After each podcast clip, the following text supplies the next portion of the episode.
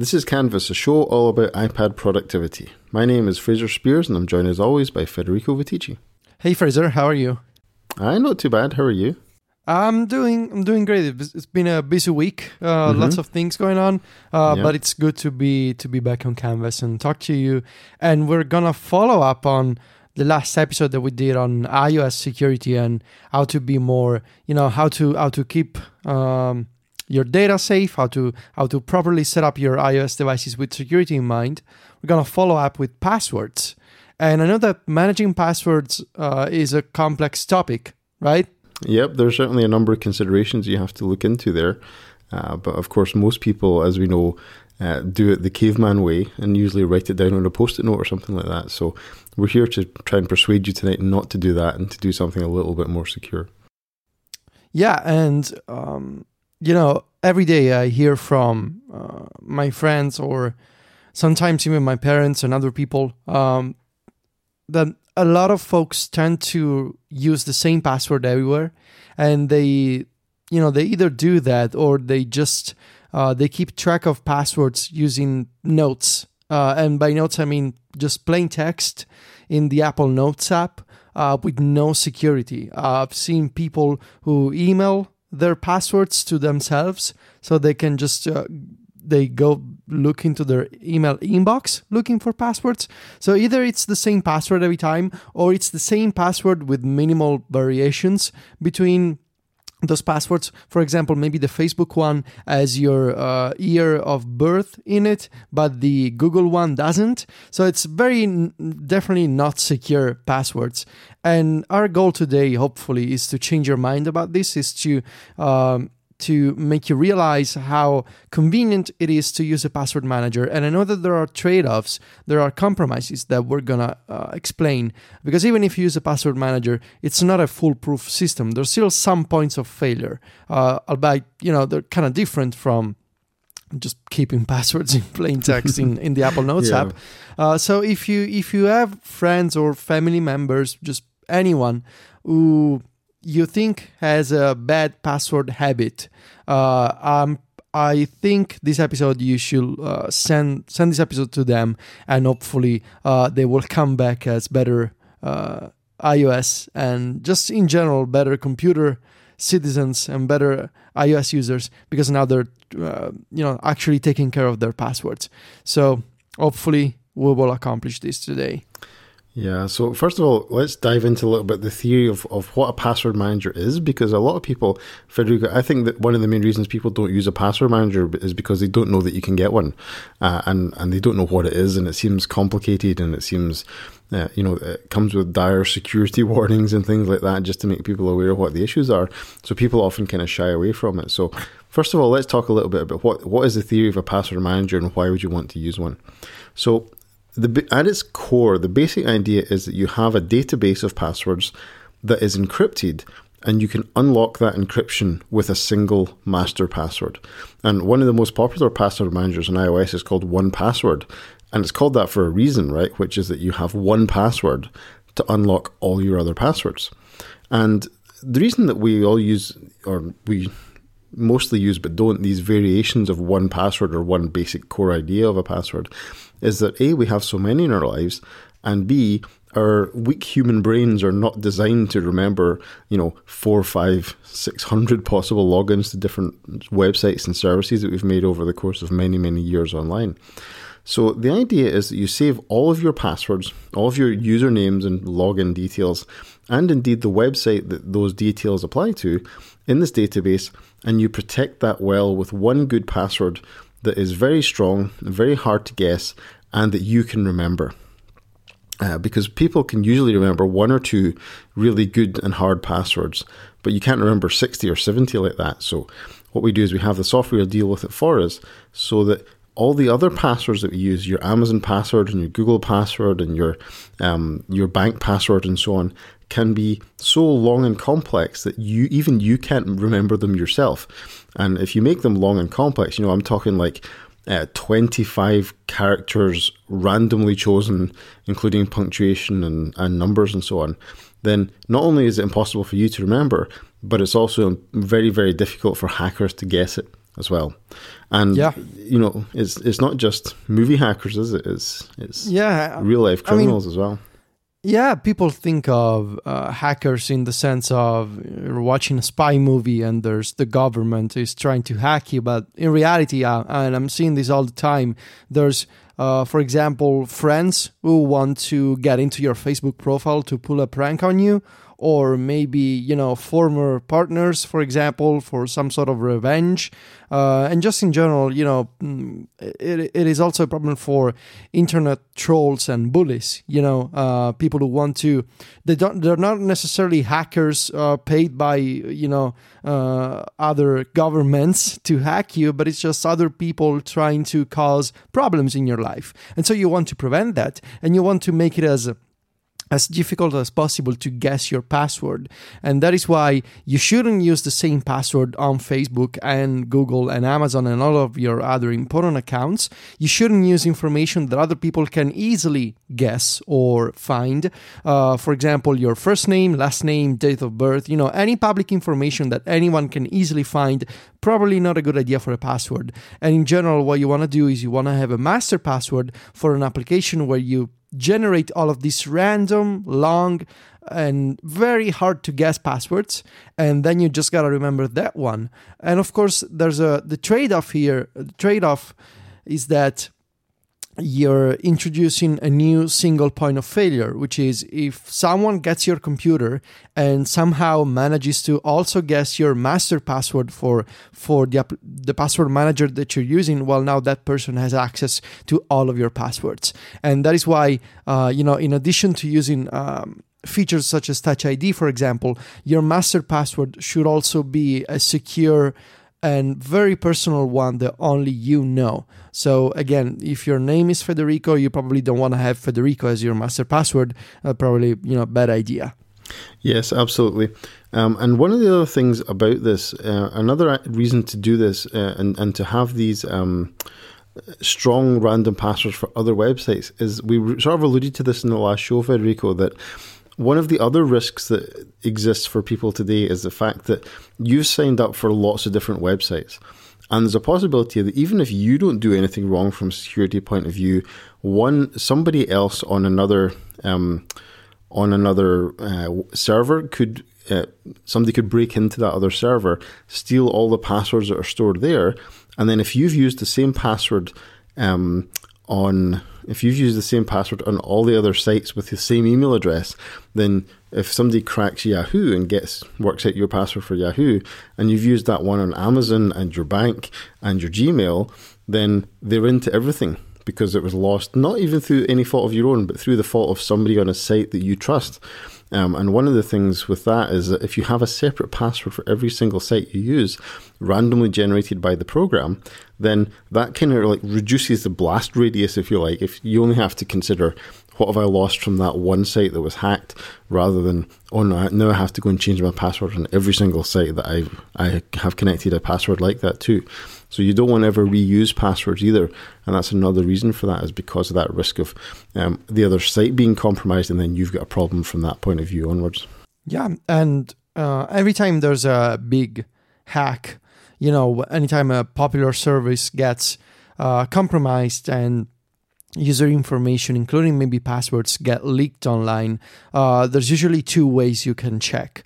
Um, most of the modern uh, modern password managers they have um, they have features that check against these hacks uh, on online databases. So they can tell you if you have, a, for example, a Yahoo account or a Dropbox account, if a hack occurs on any of those services, the password manager itself can tell you, look, there's a hack on this service, you should change your password. And some of the password managers on the market have features that can also change the password for you but i personally chose not to not to use those password managers. But i know that for example i think uh, lastpass and maybe even dashlane they have options to change passwords on your behalf.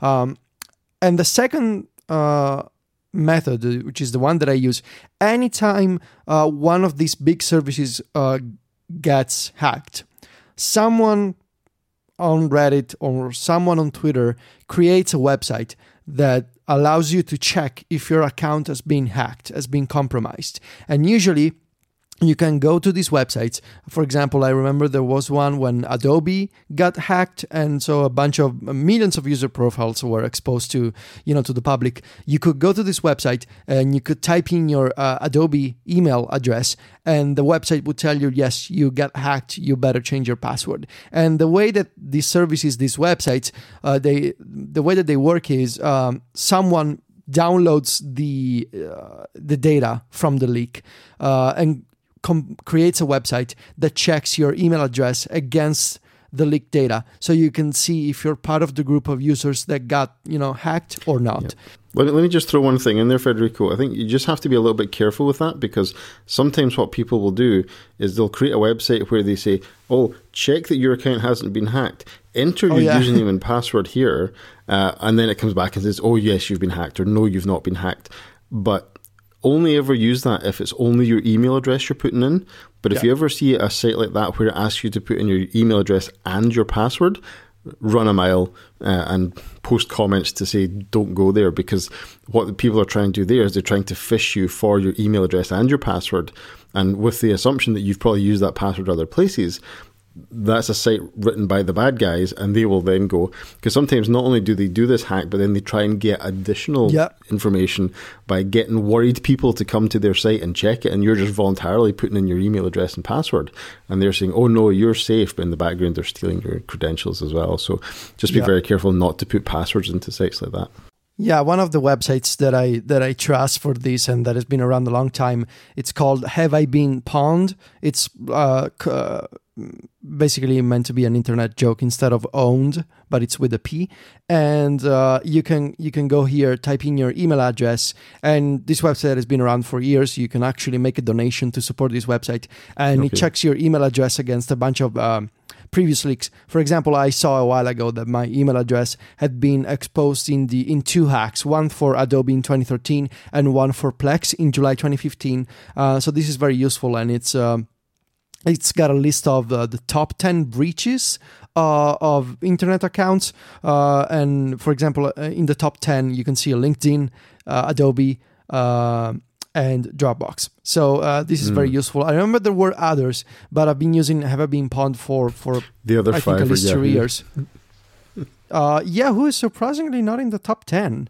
Really? yeah. Probably because they don't have it all the time. Yeah, and yeah, it uh, it calculates the top 10 in terms of users and the mm. number 10 is dropbox with 68 million accounts compromised mm. uh, yeah uh, in mid yeah. 2012 yeah. I mean, this is the thing, Federico, is that, is that you, the risk is, the threat is really at that level now. And this is why re- not reusing the password is so important because unless you're a really valuable individual, you know, unless you're a Donald Trump or something like that, why why would a hacker spend their time just trying to break into your stuff when they could break into your stuff and 65 million other people's stuff at the same time by going after a Dropbox or an Amazon or an iCloud or something like that? Uh, and and maybe having a, a chance of success at some level there. So the the password manager that I've been using for years, uh, we talked about this app many times, is One Password. Um, One Password is made by Agile AgileBits, and it's been around for several years. I've been using this app since 2009, I think. Yep. Uh, and uh, it's changed a lot, especially over the past couple of years.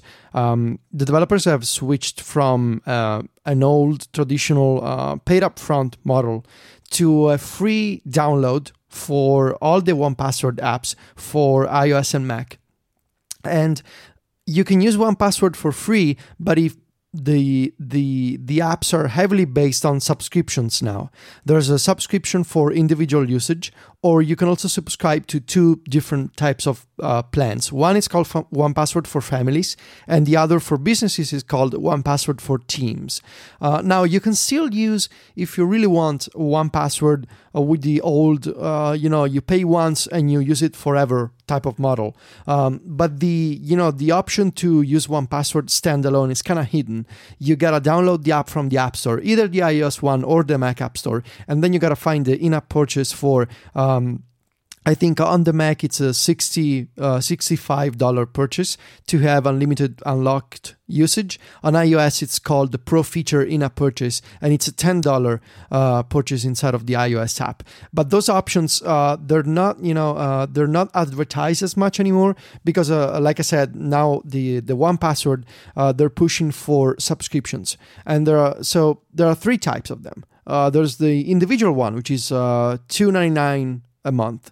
Uh, it gets you, uh, you know, it works for one account, all of your devices, and it gets you uh, all of the benefits of the old one password. So, you know, it's the same app uh, that you probably use uh, for the past few years. Or if you're new to the app, you get this password manager, you can manage your logins, you can manage your secure notes. The app helps you create secure passwords. It's got an extension on iOS to log into websites. Uh, you can use one password in Safari, you can use one password in other apps. And with the individual subscription, you also get one gigabyte of storage online on the onepassword.com service for secure documents and other files.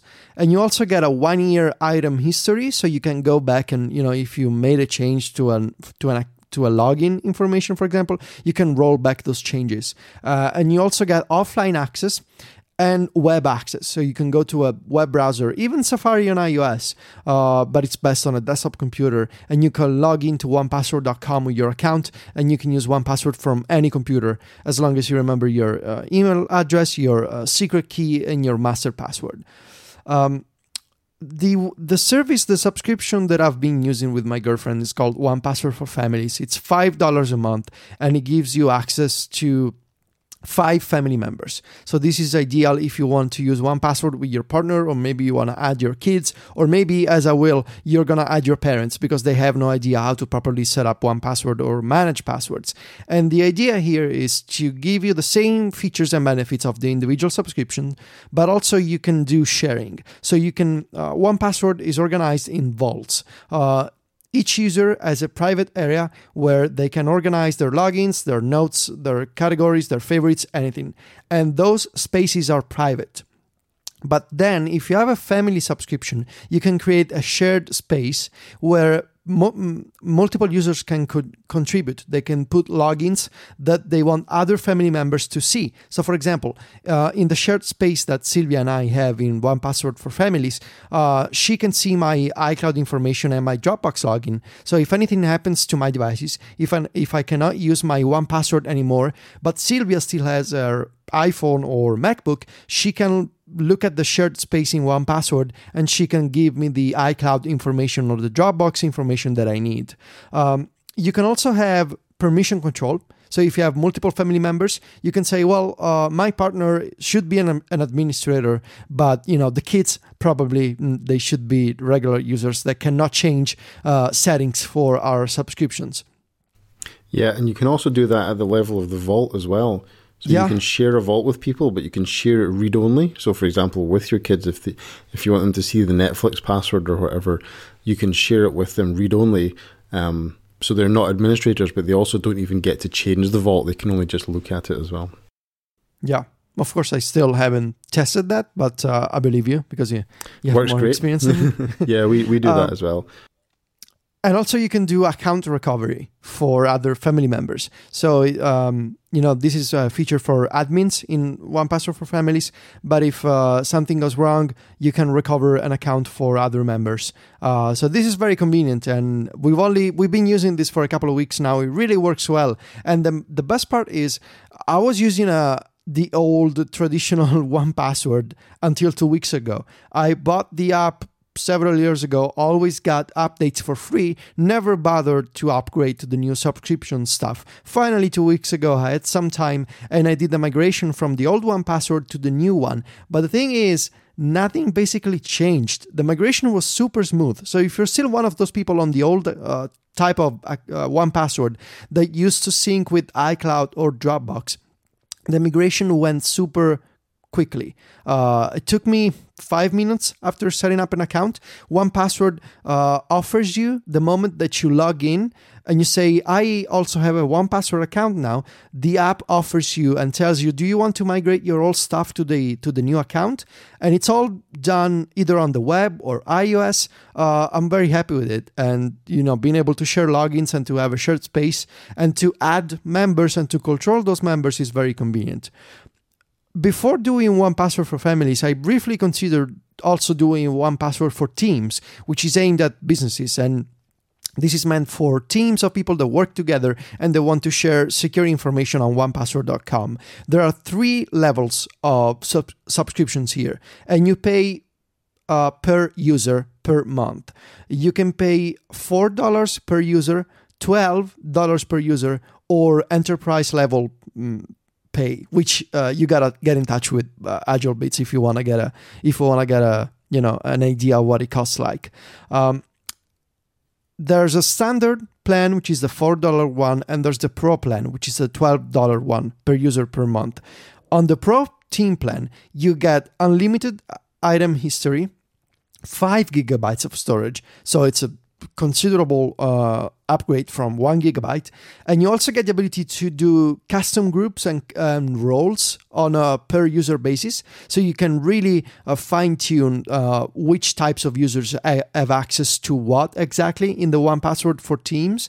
And you can also check on activity logs. This is a popular feature for any uh, team based web service, such as Slack, for example. You can check on the complete feed of activity from any user. So you can see the user X, for example, added 10 logins, or this other user uh, added a new vault. It's kind of convenient, I guess, if you have a team and you're constantly sharing passwords. I decided on one password for families because even if I do have a team and we're actually six people, it's not like we're constantly sharing uh, passwords all the time. Yes, we do have our you know four to five passwords for MacStories and other stuff that we need to that we need to manage. But I I struggle to see the benefit of one password for Teams, uh, and instead I just prefer the personal usage and the sharing with my girlfriend and with my parents. I just found it more convenient. But if you have a team and if you think it could be useful to share stuff with team members, then definitely go for it. Uh, you know, I just haven't tested it myself. Yeah, I mean, I think if, if you were a, a, one of a team of systems administrators, for example, and you had, you know, like at school when we have our iPad deployment and we have Apple IDs for the volume purchase program right. and volume Apple IDs for the device enrollment program and Apple IDs for this and that and iTunes Connect and all these different things if you do have a lot of those kind of things and a large number of people working on them, then it makes tons of sense to go for the team plan. But for most people listening to this, and, and for families, the families plan is is genuinely just all you really need, unless you have a particularly big family for some reason.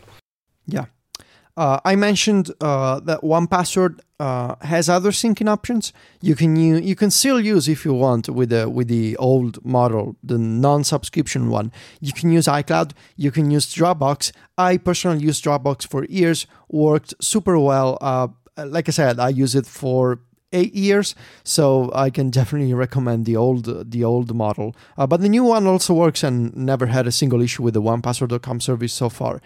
As we mentioned, you can put a bunch of different uh, secure info in one password from logins to membership information, passports, social security numbers, secure notes, and one of my favorite categories in the app, you can save your server and router info. So if you constantly forget how to access your server via FTP or SFTP, you can save your information in one password. Uh, that is a very specific use case, but if you're a web developer, you know, it's gonna come in handy mostly what these things are is they're they're pretty um, fields or, or pretty cards, if you like, for specific kinds of information.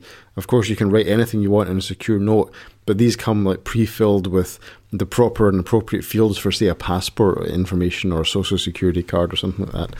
So it's just quite a nice kind of way to to set up some of the stuff that you might want to put into a one password database. Yeah, they also have pretty icons so to make them yeah. stand out from other types of items. So that's nice.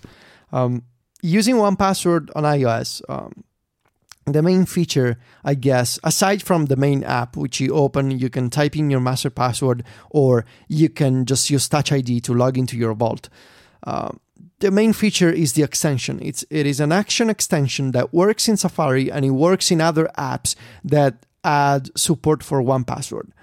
Um, unlike the Mac, uh, where you can have a one password button in the Safari toolbar, you cannot have a custom button in the toolbar on iOS. So you need to go through the share sheet and sharing um, using the extension on iOS is still not perfect. In my experience, sometimes some websites don't like the autofill done by one password and they just refuse to put your email address or username and the password in the proper fields in the form of the web page. I don't know why. Sometimes it works. Other time, most of the time it works. I would say 90% of the time it works. But that 10%, when it doesn't, it's really annoying. And when it does, usually I can get past the problem by uh, doing the autofill with the native Safari feature. Uh, as I mentioned, uh, I think on the last episode, I I use both one password uh, with the extension and Safari autofill, just because I like to have the same passwords in two different places with the same level of security. I would say uh, because iCloud is a you know I trust Apple with iCloud and. Uh, but sometimes you know the one password extension doesn't work touch id is excellent and really i think one password reached a whole new level of uh, utility when apple brought touch id and AgileBits was able to integrate with it so it's really nice uh, and there's also I don't use it much, but there's also an in-app browser. So if you don't know, don't want to use Safari, there's a custom browser inside of the one password app which i guess it's uh, easier to use for autofill because you don't need to go through yeah. the share sheet yeah, yeah. and, the, the in-app browser was much more important in the days before the extension you know, yeah. when, when there was no, the only integration between Safari on iOS and the app was just copy and paste from one to the other. Uh, it was a lot easier to go into one password, choose your login, and then use their browser to go straight to it and fill in the password. But now that the now that the extension is here, uh, using one password from within Safari is much much easier uh, and much more natural as well. If you're just browsing and you need a password, just throw it in that way. Uh, so I think there's no reason to take the in-app browser away. It's helpful for certain things, but um, I think it's not as important as it used to be a feature before the extension was available. Yeah. Do you, Fraser, use the identities feature on One Password much? Um, I, I do. I haven't set it up for multiple identities, but um, I, I, find that sometimes if you have a long and complex form, one password can sometimes do a better job. Because with Safari, you have to kind of go into each field and you'll get a suggestion at the bottom for uh, what that might be. If it's a postcode field, for example, it'll suggest your postcode from your address card, but you have to sort of manually go through all the fields for that. Whereas one password, it can, if you're doing a registration thing, you can just go and choose your identity and fill it in, um, and that that does tend to work quite well. So yeah, I want to set up some some more of those as well, but I've got one just for my kind of home and personal information, um, and I'll probably set one up for work as well quite soon. Another and the last feature that I want to mention, um, it was another aspect that definitely improved one password after Touch ID was when when AgileBits added support for the two-factor authentication codes inside one password. Uh, I used to I used to rely on the Google Authenticator app, and then I switched to uh, this other app called Authy. Um, before one password but then when they added support for the uh, time limited codes uh, that was incredible because it meant i could stop using two apps uh, until that moment i used to do passwords in one password and the two factor or two step verification codes in a separate app. But now uh, I'm able to have both in, in the same login item in one password. And it's uh, and it's amazing. It's so convenient. You get a you, you know you get all of the features that you expect. You can scan with the camera a QR code on services that allow you to add these codes to one password. Uh, you can you, you, know you can uh, do the whole process of authenticating um, with, for example, Dropbox uh, when you go into your Dropbox account, you enable the two-factor authentication, and then uh, Dropbox gives you a QR code and says you should scan this with the Google Authenticator app. But actually, you can open one password and open the camera, and you can scan it, and then you have your codes that last uh, 30 seconds. So you just open one password, tap the code, copy, paste, there you go. And you can have all in one app. Man, I really do love one password. This is my conclusion. Yeah. I one, really do one love password. Yeah, uh, it also has a watch app, which we haven't even mentioned yet. But you you can set certain logins to to go to your Apple Watch. Um, and one of the things with that is that if if that login that's on the Apple Watch has got a two factor authentication code, then you can just open up your watch, uh, tap into the app, and it'll show you the code right on your watch. So if it's quite a convenient way, even if you don't want to switch to one password on your iPad or whatever, you can just turn your wrist over. And, and I keep one password in the dock on my watch, so it's always there, and those codes are always um, pretty fresh, up to date as well. So it resumes very quickly. You can get the code, and you can you can get going really fast with that too. Yep. So we love uh, one password, Federico. Can we tell you something about else that's pretty great? Sure. Okay, so this episode of Canvas is brought to you by SaneBox because email can be a crushing thing, and every person listening to this show has got something that they hate about the email they receive or the features of the app that you use for email. Uh, so SaneBox is here to help bridge those gaps and solve those problems because one of the things you cannot do with your email is just delete everything, much as you might want to. All of your email goes to the same place and it all looks the same. So wouldn't it be nice to just clear it all out? But you can't. There's important stuff in there you need to deal with, but it just looks the same as everything else. So, what you're looking for is something where your email can be pre sorted before it even hits your inbox. Imagine if the only email that gets there is stuff you actually need to see, and this is what SaneBox does. SaneBox sorts through your email and moves all the trivial stuff into a different folder, so the only messages in your inbox are the ones you actually want to see. And the great thing is that it works on top of your current setup with any app. All the SaneBox magic happens before you ever see your email. And aside from removing all the junk so you can focus on what matters, there's a great feature called Black Hole. You just move an email into this folder and you never hear from the sender again. It's like magic. So you can set up email reminders, you'll be reminded of messages to follow up on, you can snooze emails so you can deal with it later, and lots and lots of other great features. Now, Federico, I know that you use SaneBox, uh, and we were talking just before we came on the show there about some of the ways that it helps you out with uh, with newsletters and so on. Yeah. Um, I mentioned before I've been using SaneBox for almost six months now. I really do love the service how it organizes my email messages uh, from you know the, the ones that are important in my inbox and the other ones. And among the other ones, I I'm subscribed to some excellent newsletters. I'm a Six Colors member. Of course, I also receive my own newsletters for Club MacStories, and also I'm uh, you know other ones like Emoji Wrap. It's an excellent emoji focused newsletter from the folks at Emojipedia. Yeah, it's amazing. Jeremy does excellent work. Um, so all of these newsletters that I'm subscribed to, uh, they automatically go into the same news folder, which is this folder that aggregates all of my newsletter type email messages other times, I also receive uh, updates from, for example, web services uh, that send you uh, a newsletter like communication, such as, for example, updates from Dropbox. Uh, and in general, all of these messages are together. So it's easy for me. It's kind of like a magazine in my email. I go to the same news folder, I see all of my newsletters, and then I just, you know, spend a couple of hours there. I catch up on my favorite newsletters and uh, just read there. And it's so convenient because I don't see all of the other messages. So they don't distract me and they don't make me feel bad about my email. So yeah, SaneBox. I'm, uh, I really, I really love this service. So we know that Canvas listeners would love a little more email organization in their life, so we've worked out a great deal on SaneBox just for you. If you go to sanebox.com slash canvas today, you'll get an extra $20 credit on top of their two-week free trial. You don't have to enter your credit card information unless you decide to buy, so there's really nothing to lose. Check it out today and get your email finally under control. Again, that's sanebox, S-A-N-E-B-O-X dot com slash canvas. So Federico, let's talk about alternatives, right? 1Password is, in some ways, it's the it's the big gorilla in the space.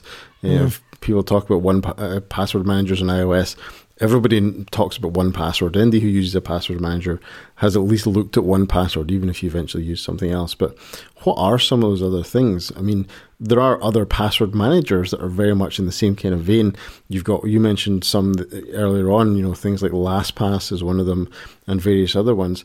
But there are alternatives beyond that, and one of them is a thing called iCloud Keychain, which is just built right into iOS and macOS. And this goes through your iCloud account. It syncs across devices and it's built into Safari. So what you can, you've probably seen it at some point where, um, for a start, you see it when you set up an iOS device. It says, "Do you want to use iCloud Keychain?" and you can set it up there. And then inside Safari, Safari, whenever it encounters a password field that you're trying to fill in for the first time, uh, Safari can suggest a password for you, and then it can offer to remember that password for the next time you get to that site. Uh, now, this is, as you've already mentioned, Federico, this is not mutually exclusive with 1Password. It's not either or. You can certainly have Safari generate the password and then capture it in 1Password later on. And that's what I, I tend to do that quite a lot actually. If I come across something I have to sign up for, what I'll do is I'll, I'll fill in the form, I'll have Safari suggest a password for me, and then what I do is I invoke the 1Password extension. And if there's no saved login for that site, it will have an option that says create a new login for whatever website you're on. And what 1Password can do is it can actually go in and it can pull out the password that you're about to use as your sign up password for the site.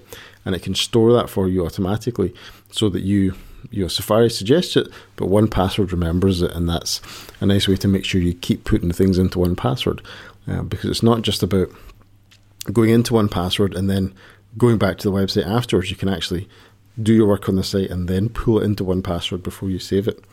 Um, now, for a while in the early days of this, it wasn't actually possible to do much administration work with this on iOS.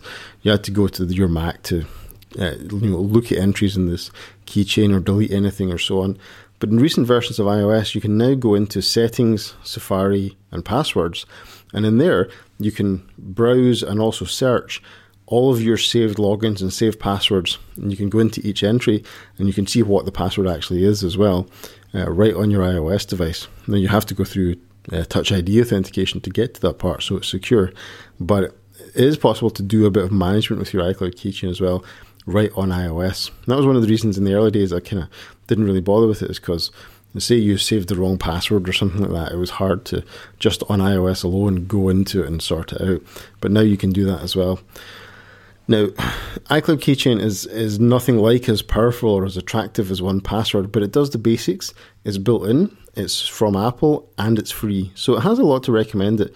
Um, and, and, I was speaking to somebody just the other night who uh, we were talking about password manager and said, "Well, I just use iCloud Keychain for everything, and that's fine." Um, and and a lot of people will get by with that without too much bother, you know.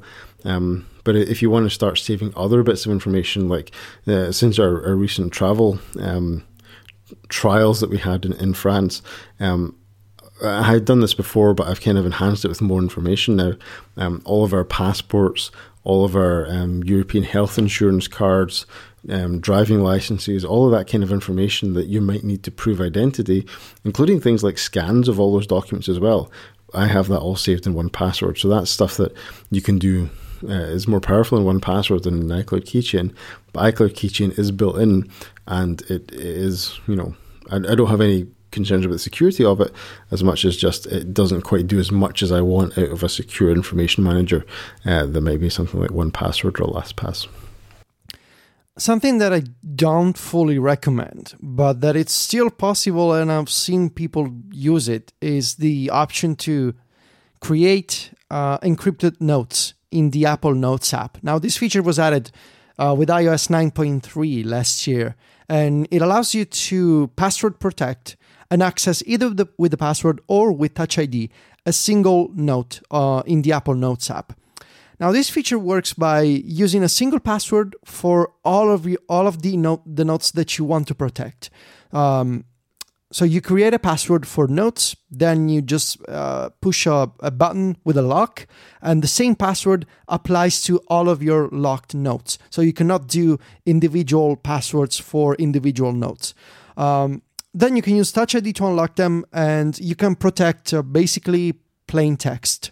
Um, it and it's kind of strange because some attachments cannot be protected. So one of the one of the main features really is the of Apple Notes is that you can create notes that contain uh, multiple uh, document types. You can do notes with audio, with video, with you know PDF documents, and if you have PDFs, audio, video, iWork documents. Um, another attachment that Apple doesn't like, you cannot protect that note. You will get an error, you get an, an, alert that says you cannot protect this note because it contains an attachment that is not supported. I think also if you use uh, the old IMAP um, account system to sync your notes instead of uh, instead of the new iCloud stuff.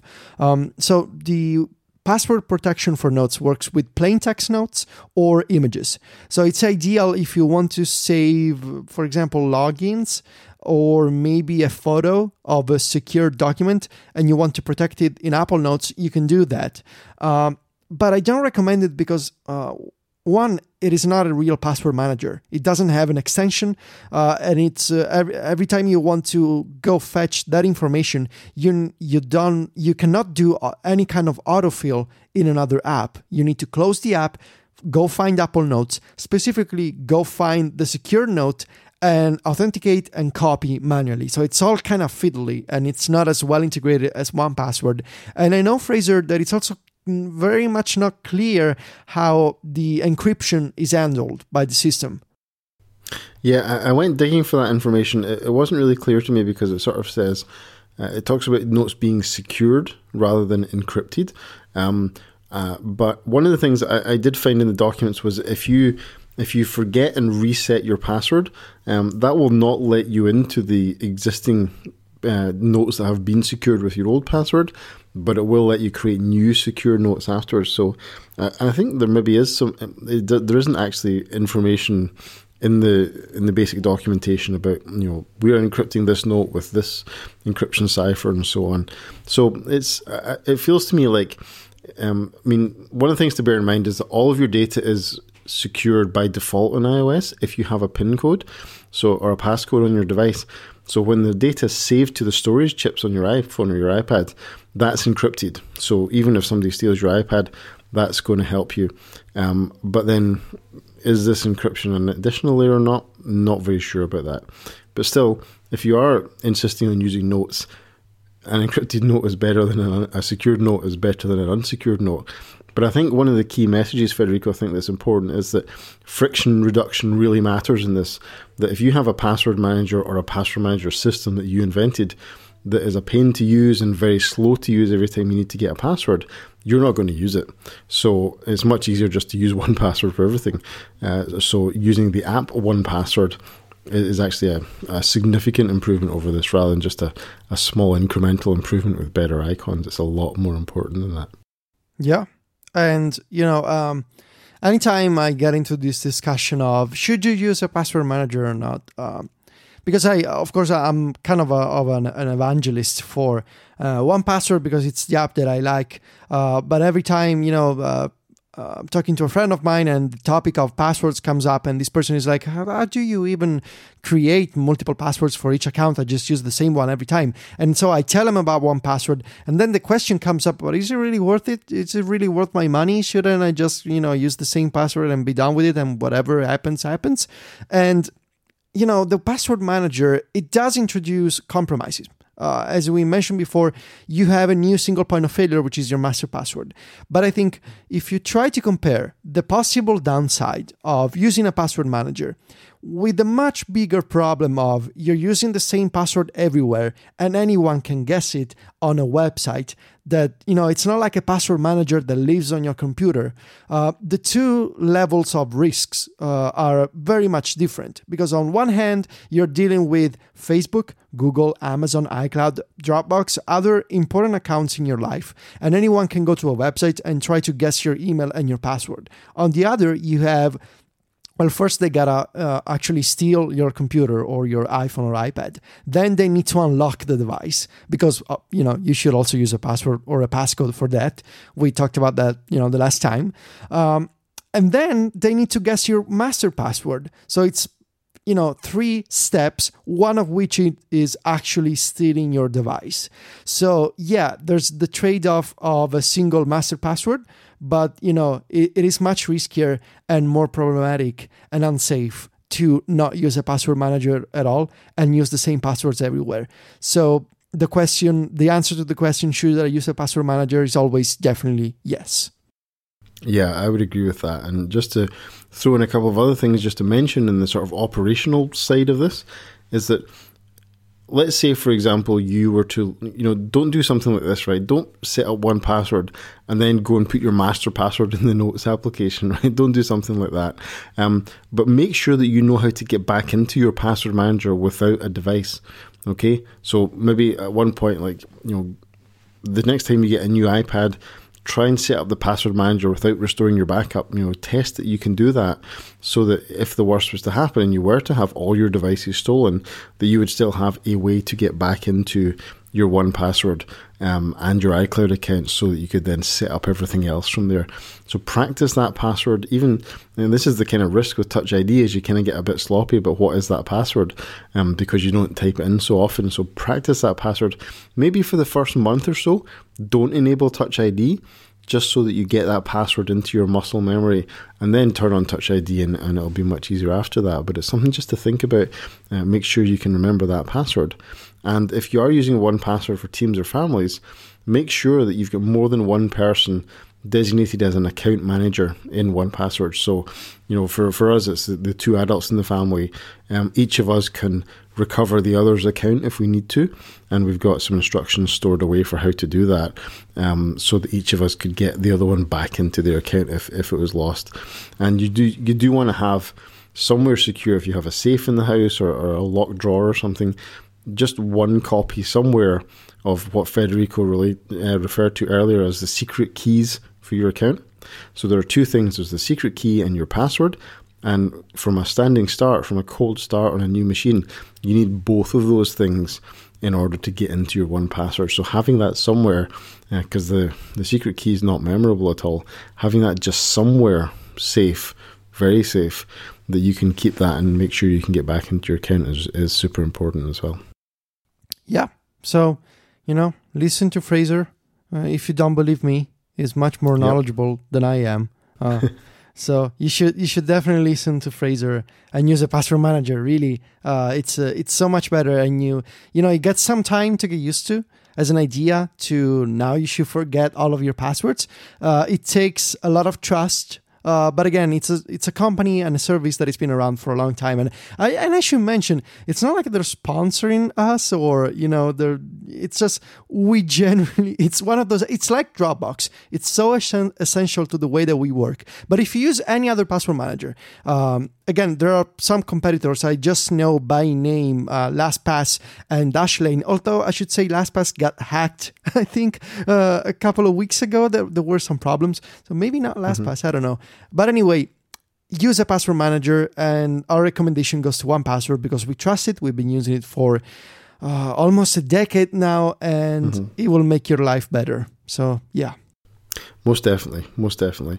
Uh, so this has been the, the second of two episodes on iOS device security.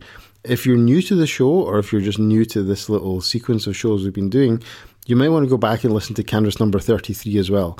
And in that episode, we talked about uh, ways to set up and secure your iOS devices so that if you were uh, to have a device lost or stolen, you can possibly track it uh, certainly disconnect things like your Apple Pay, for example, um, from both an iPhone and a watch, and then send a remote erase command if you have to to make sure that all your data is gone. We talked about some other security features, including the way that encryption works on iOS and so on. So that'll be something useful to refer to as well. So episode 33 and 34, this one here, um, those two together will help you do the best job you can of security in iOS, uh, and, and, hopefully we'll have fewer people losing their devices, fewer people not ever getting them back, and fewer people having lots of accounts compromised because one password wasn't uh, one password was lost in a hack and on Yahoo or something like that. Um, you want to make sure that you've got those separate passwords in a password manager and using an app like 1Password uh, to make sure that all of that's encrypted and safe and synced and available to you across all devices because it's not just about security, but it's about the ease of use as well. And we feel that 1Password does an excellent job of balancing out those two things. And I don't, when I say balancing, I don't mean they're reducing the security just to make it more convenient. But what they're doing is they're integrating all the iOS capabilities, like the ShareSheet extension, like Touch ID, to make it as frictionless as possible for you to be secure with strong passwords on every site you own. So, this has been Canvas episode 34. Uh, you can connect with the show on Twitter at underscore Canvas FM. I'm Fraser Speirs on Twitter. Federico is Viticci. and we will see you all next time.